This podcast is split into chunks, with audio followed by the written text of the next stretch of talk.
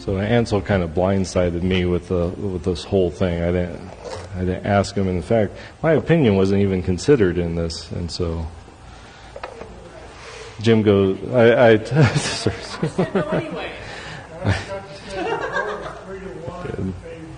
Yeah. So um, I dissented. Um, and so, but anyways, um, so I just I want to say I would do this for free. My wife wouldn't let that happen, but um, his, his, this church is a wonderful church. I mean, I I I've been one of the first churches we ever worked in. We were just volunteering there, and we had such a horrible experience. And I've never had that type of experience here. Um, and we get some crazy people. Um, and so, yeah, exactly. It's just one big pile of crazy. Uh, and so, uh, yeah, anyone that lives in Quartzsite, something's off. Uh, and so, um, uh, but real quick before we, we get into this, um, you'll notice that there's less chairs. The reason for that is because when the people come in this week, I'm going to ask you at the end of the service if you could pick up your chair and just put it to the side just to kind of help us. I know. If you just pick up one chair, that's all we need. Okay.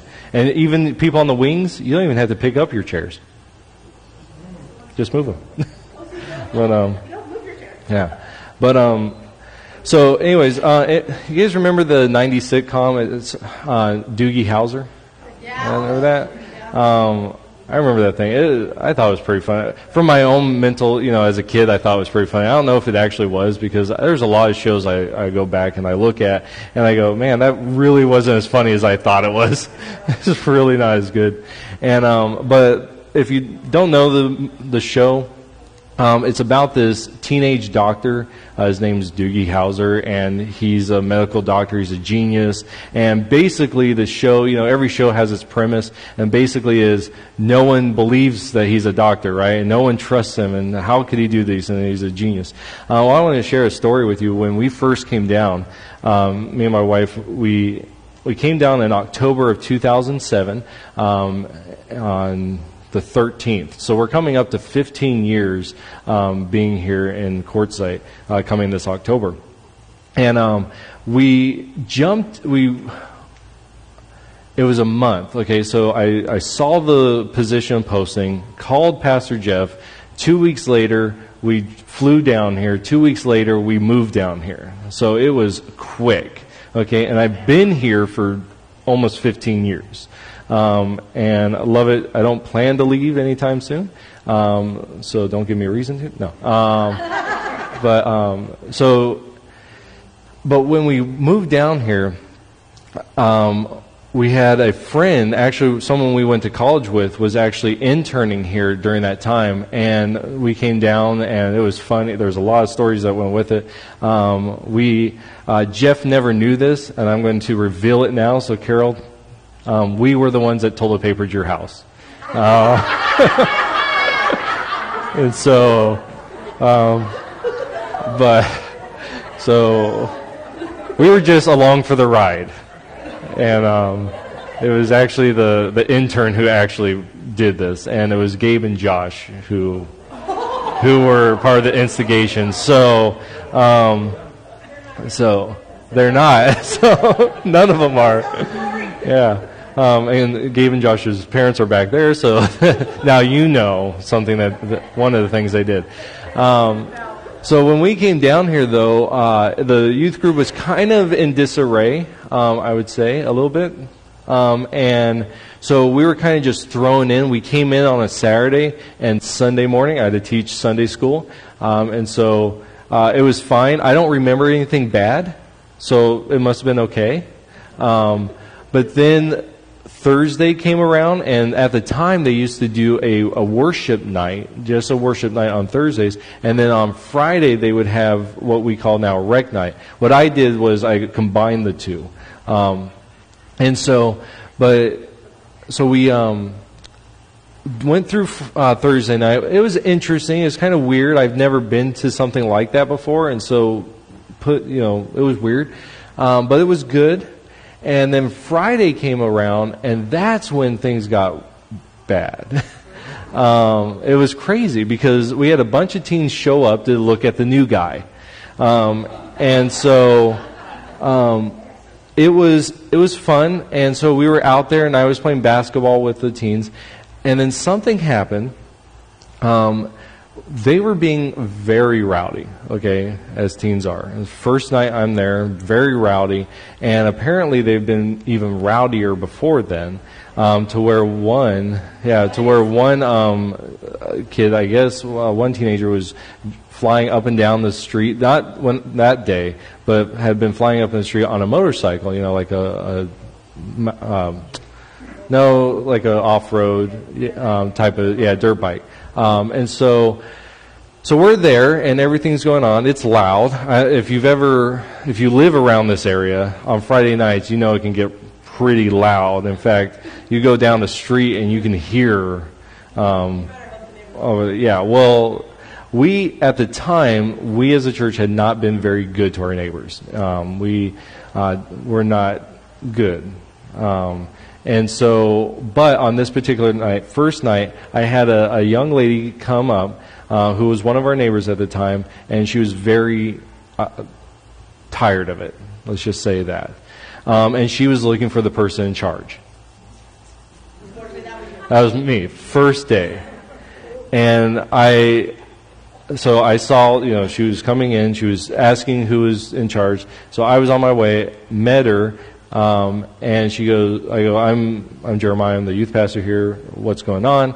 Um, and she goes, No, I want to talk to someone in charge. Which I understand because I looked very young. Uh, I, yeah, I was Doogie Howser. Um, I looked like one of the teenagers, and so it made perfect sense why she didn't believe me. Um, well, there was no one else.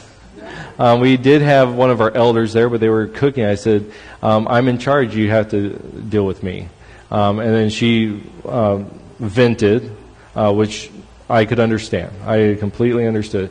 And it took us years, years to uh, fix the relationship with our neighbors because we, I, I have to admit, we as a church did not do a good job up until that point. And I hope that now we have done a good job.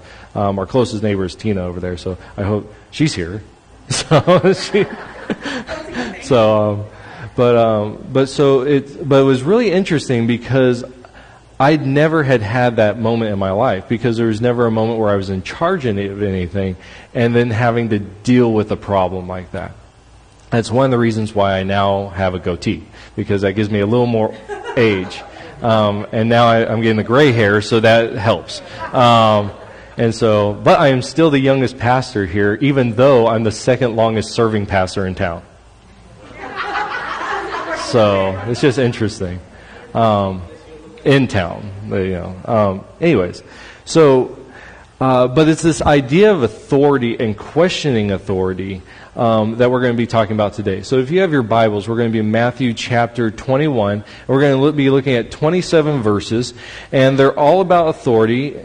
And as we're doing this, I, last week I talked about how from chapters 20 all the way to 28, it's about Jesus' authority. And we're going to see this time and time again brought up through these chapters. And so as we're going back into Matthew 21, let's talk about what we talked about last week was um, how it's really easy to always desire more of something. So to desire more of God is not a bad thing, but to desire what God hasn't given us, that is the problem. Um, and so that's what we were talking about last week. Our, our sinful desire is, God, it's not enough. God, you need to give me more. And instead of saying, okay, God, what you give me is perfectly fine. That's what I want. I want whatever you give me, that's what I want. And so if you want to give me, and this, you know, one of the things is gifts. It, Lord, if you want to give me the gift of prophecy, that'd be fantastic. You know, but if you want to give me the gift of serving, I'll take that too. You know, it's, I want whatever you give me.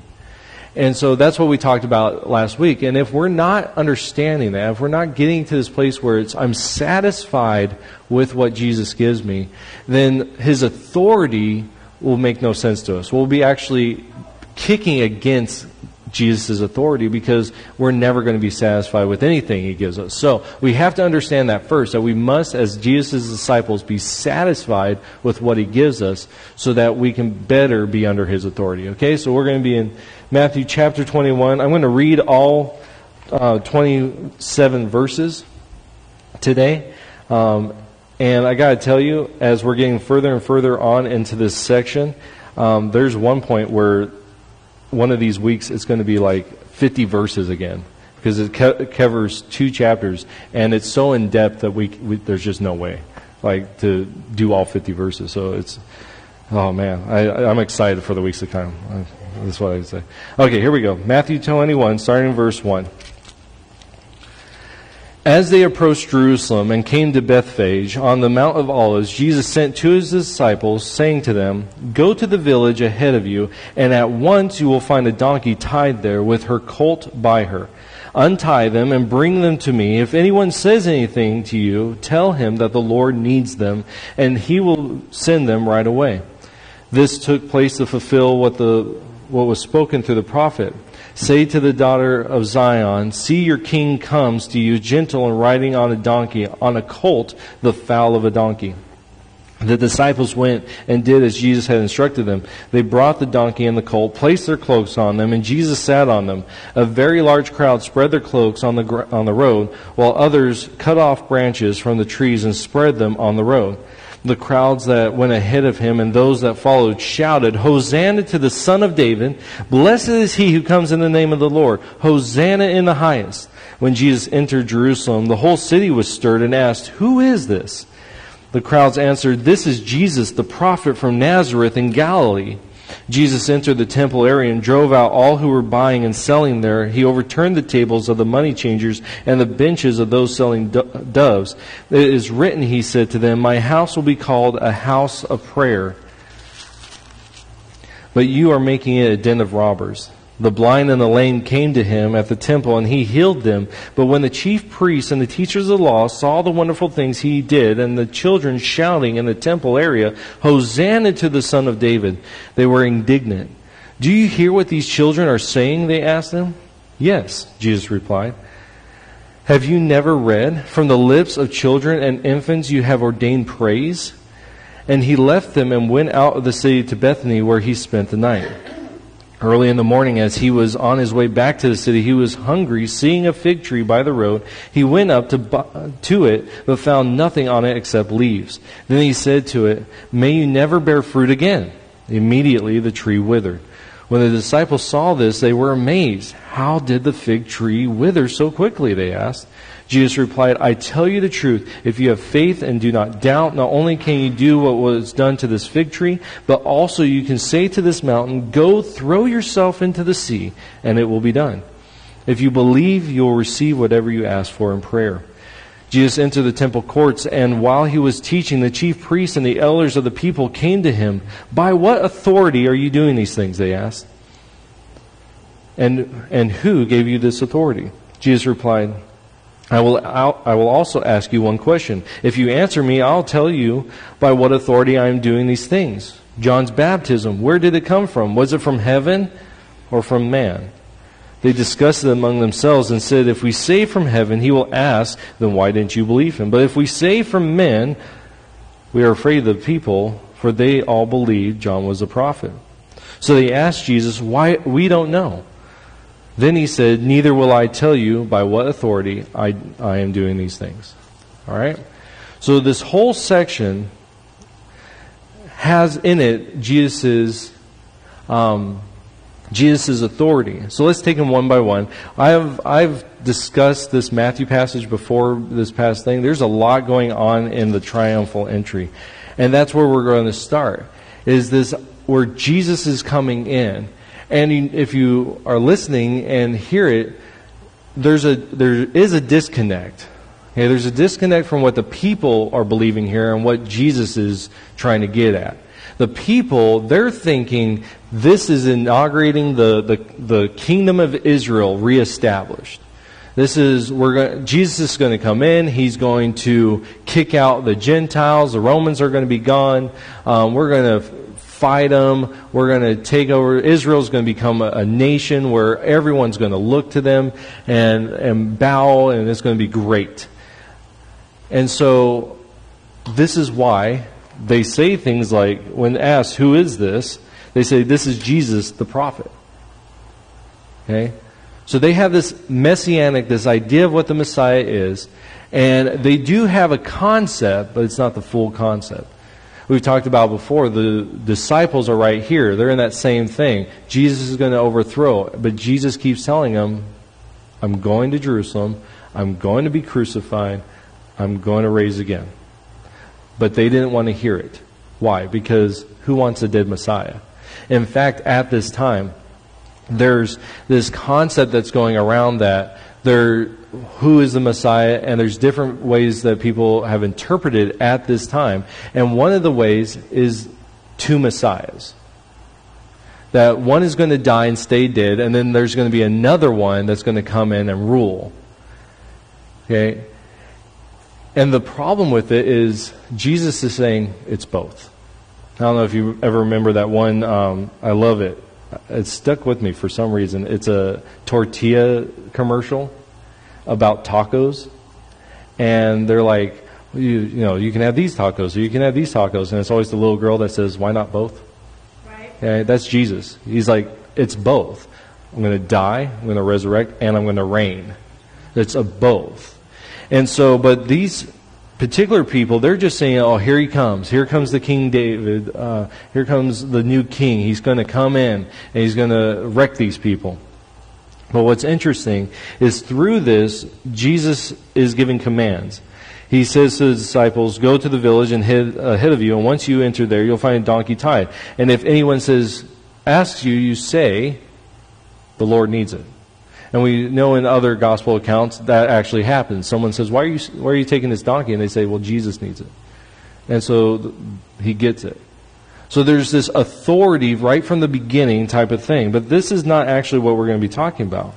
If we jump down um, to this next part, uh, the next verses, we get the cleansing of the temple. And I love this passage. I just love this passage because the I asked the teenagers on Friday night, when you're asked about Jesus, what image gets into your mind?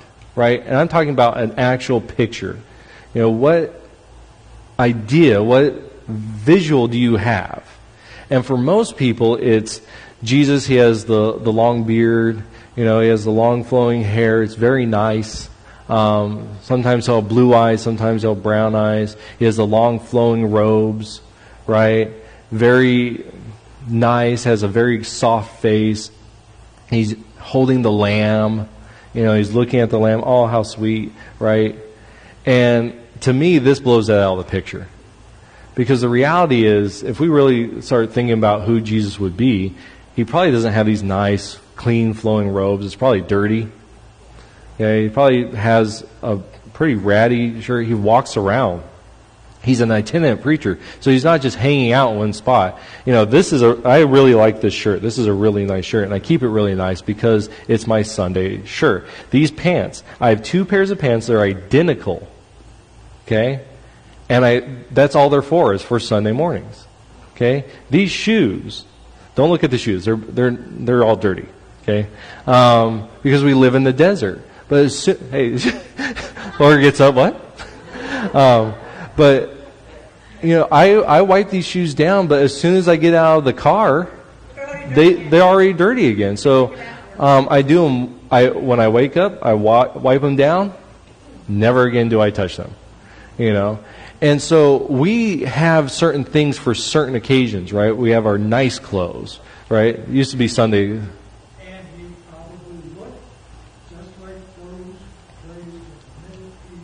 Right. Yeah, so olive skin, right? Probably brown eyes. Uh, probably, you know, hair. Maybe, maybe didn't have a beard. Long hair, maybe, maybe not. You know, um, and so, and he worked with his hands for most of his life, right? He was a carpenter. So he, yeah, he has calluses. Um, probably um, his sin, his uh, his skin has been burnt by the sun. You know, he had actual man hands. One of the things I, um, I had a, a buddy in in one of my roommates in college, and he was we were in this class together for some reason. I don't know. We had different, um, you know, majors, but we were in this cl- class, and the um, teacher goes, "What's one thing that really bugs you about pastors?" And he goes, "Their hands." and the teacher's like, "What?" He goes, Yeah. He goes, I go to this really big church, and every time I shake the pastor's hands, they're soft. they're like lotiony. And it's because he grew up building, you know, on, um, he had a, a small uh, ranch that they would work on. And so he's like, you know, I shake their hands and I feel like I'm shaking a girl's hand. You know, and I know, these are soft. That's why I don't put lotion on my hands. um, but, um, you know, and so, but that's not Jesus' hands. Jesus' hands were probably rough. They're, and, and I just love this because in this moment, in this temple, right, he is so outraged at what's going on. And this is, you know, there, there's a difference between holy outrage and there's just outrage. Outrage is I've been I've been hurt and I'm responding out of my hurt. Holy outrage is God's stuff. In this case, the temple is being profaned. It's being sinned against, and it shouldn't be. You know, this you could have holy outrage um, for someone who has been raped, right? They have been raped, and so you have holy outrage because that should never happen. You know, so there are moments when we can have holy outrage. And and so Jesus has this holy outrage, and he I love it. I just I want to see this done in live action. You know, they always show Jesus' things. I just want to see Jesus flipping tables. Um, at one point, it says he he makes a cord right to as a whip, and he just starts whipping people. Okay, never tell me that if if one day you see me whipping someone, trying to be biblical here, you know. Um, but it's Jesus is, has the holy outrage, and then he gives the reason, right? They're desecrating. And, and what's interesting here is he quotes two, two places in Scripture. He quotes from Isaiah 56. Now, Isaiah, the latter part of Isaiah is all about the, the servant. Okay, it's called the servant songs. Okay, they start in the 40s and they, they go all the way through the end. And this is Jesus. Jesus is the servant, um, the messianic servant. This is, if you've ever heard um, uh, Isaiah 53, right? Um, he was bruised for our transgressions. That that um, thing who's broken for us. All this comes from Isaiah 53. It comes from these these servant song passages, and so Jesus quotes back into this, and it's actually a, a quote of hope.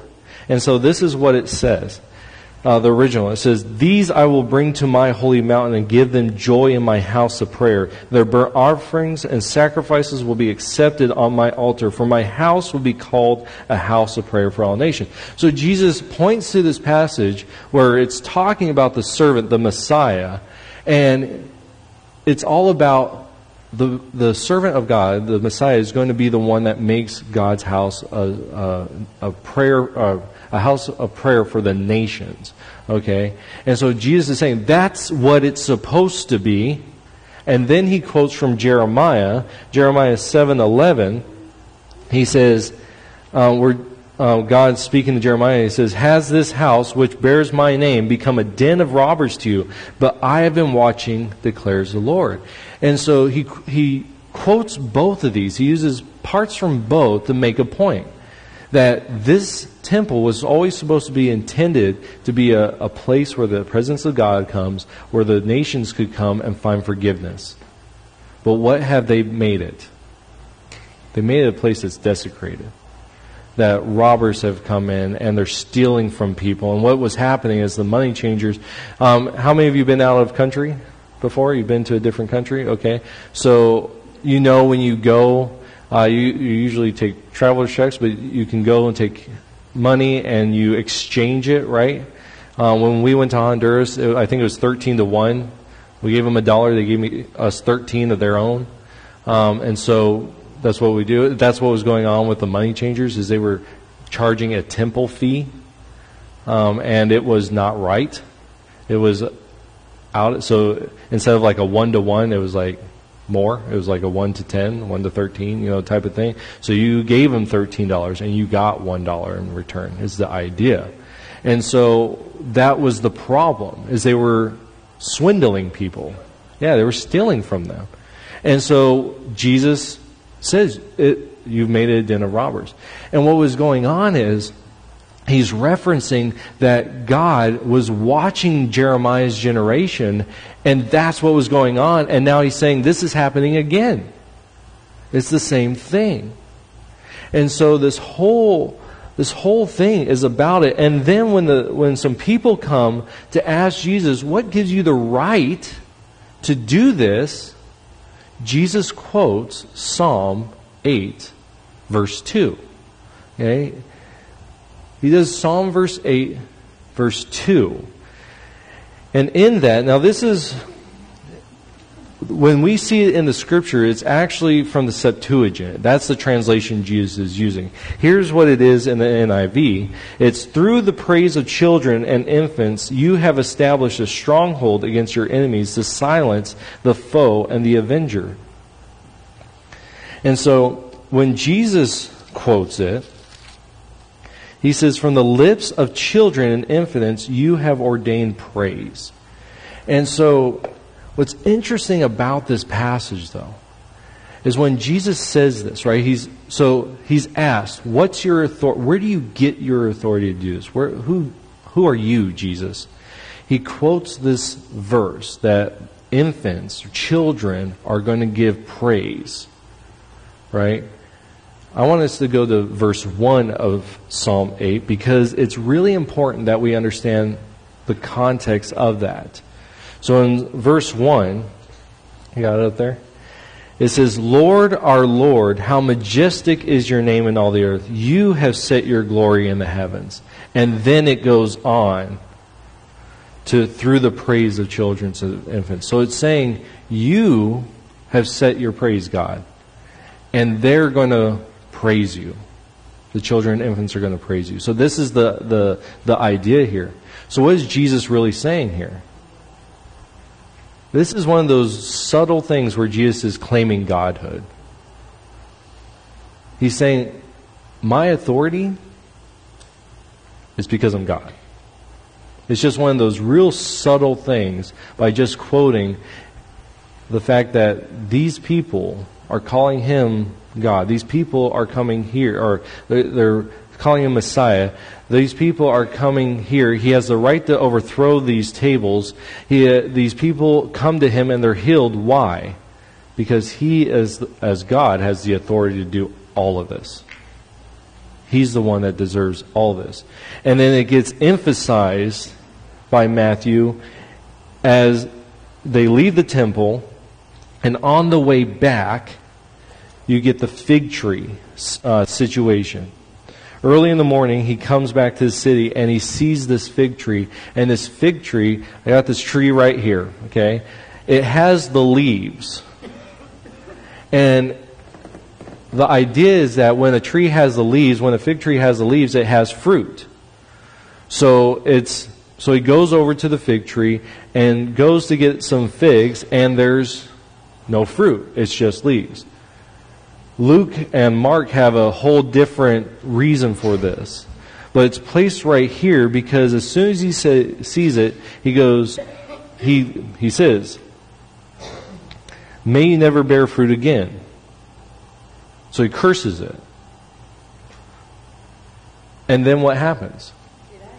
It withers up, right? It, it's dying. And the disciples ask the question, why? Why'd that happen? Well, what's the answer? Because the God who created it said no more. All this is right in the authority of Jesus. Jesus has the authority coming in. Why? Because he's the Messiah. Right? Jesus has the authority to overturn tables Why? Because he's the God whose presence should be there. He has the authority to command the fig tree to say no more. And it does it. And then we get to the final part. Oh, one more. Go back. It's easy to just click real fast. It's Jesus now returns to the temple. I'm wondering, I've always wondered this. Did the money changer show up a second day? I don't know if I would. I just got whipped the day before. I'm calling in sick. Know, but he re-enters the temple and he starts teaching. And what's interesting is up until this point, Jesus has had several encounters with priests, with Pharisees, with scribes, with different people from the religious leadership. And now we're told that the chief priests, so the high ups, are now coming to Jesus. And the elders of the town, so the leaders of the city, are coming to Jesus. And now they're questioning him. And they ask him, by what authority, right, are you doing these things? And who gave you this authority? It's, this whole section is about Jesus' authority. Who gives you the right? Who gives you the right to ride on the donkey? Who gives you the right to overturn these money changers? Who gives you the right to curse the fig tree?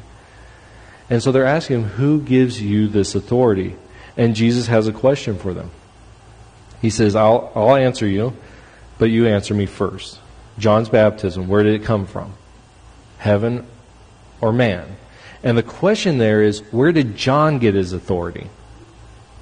Because here's the reality if you can't know that, how are you going to know Jesus's? In fact, Jesus um, talks about this this idea of in John three about this idea of uh, he's talking to Nicodemus and he's explaining uh, the rebirth, right? Being born again. And Nicodemus isn't getting it. He, he, tells him, how, how can you understand heavenly things if you can't understand earthly things? Like he, because if you can't understand this thing, you can't understand the big things. And so this is why he's asking this question. Where did John's baptism, where did John's authority come from? And they, they have a they step back and they talk amongst themselves. If we say it's from heaven, he's going to say, Well, why don't you believe him? If we say it's from man, then the people will get mad. So they're in a bind here. And so they answer, We don't know. And what's Jesus' answer? Then I won't tell you. Because you won't get it. Why? Because you're not seeking the authority of God what's interesting about this whole situation, a lot of times when we think about the overturning of the temple, we're thinking of, man, Jesus is just wrecking these people who have these tables and they're just trying to make a living. But when Jesus comes back to the temple, there are still people that are desecrating the temple because they're not seeking after the God whose presence is supposed to live there. Those priests, those elders, were speaking on behalf of the people as if they represented God to the people, and they had no clue what was going on. Why? Because they were seeking their own authority and not God's. So there's no way they could understand that Jesus was God. There's just no way. Because they weren't seeking that. And that was the huge things. They wanted their own control. They wanted their own kingdoms. They, you know, if because if they said John's baptism came from heaven, that means they would have to put themselves under the authority of someone else, right? Of John. But if they didn't, then they would have to deal with the people, and they wanted control of the people. So whose kingdom were they, they seeking? wasn't Jesus's. And so they missed it. They missed the kingdom because of this, because they wanted their own kingdom. And so, as I've been praying through this, and you know, what's interesting is um, we've been going through Matthew. This is the second summer. We'll finish this summer. And what's really interesting is when God, um, perfect example of this, last week, um, preached on being satisfied with God, right? And it's amazing when people will walk out the door and say, That's exactly what I need to hear. You know it's, why it's amazing? Is because t- about two years ago, that's when God said, Okay, we're going to be going through Matthew.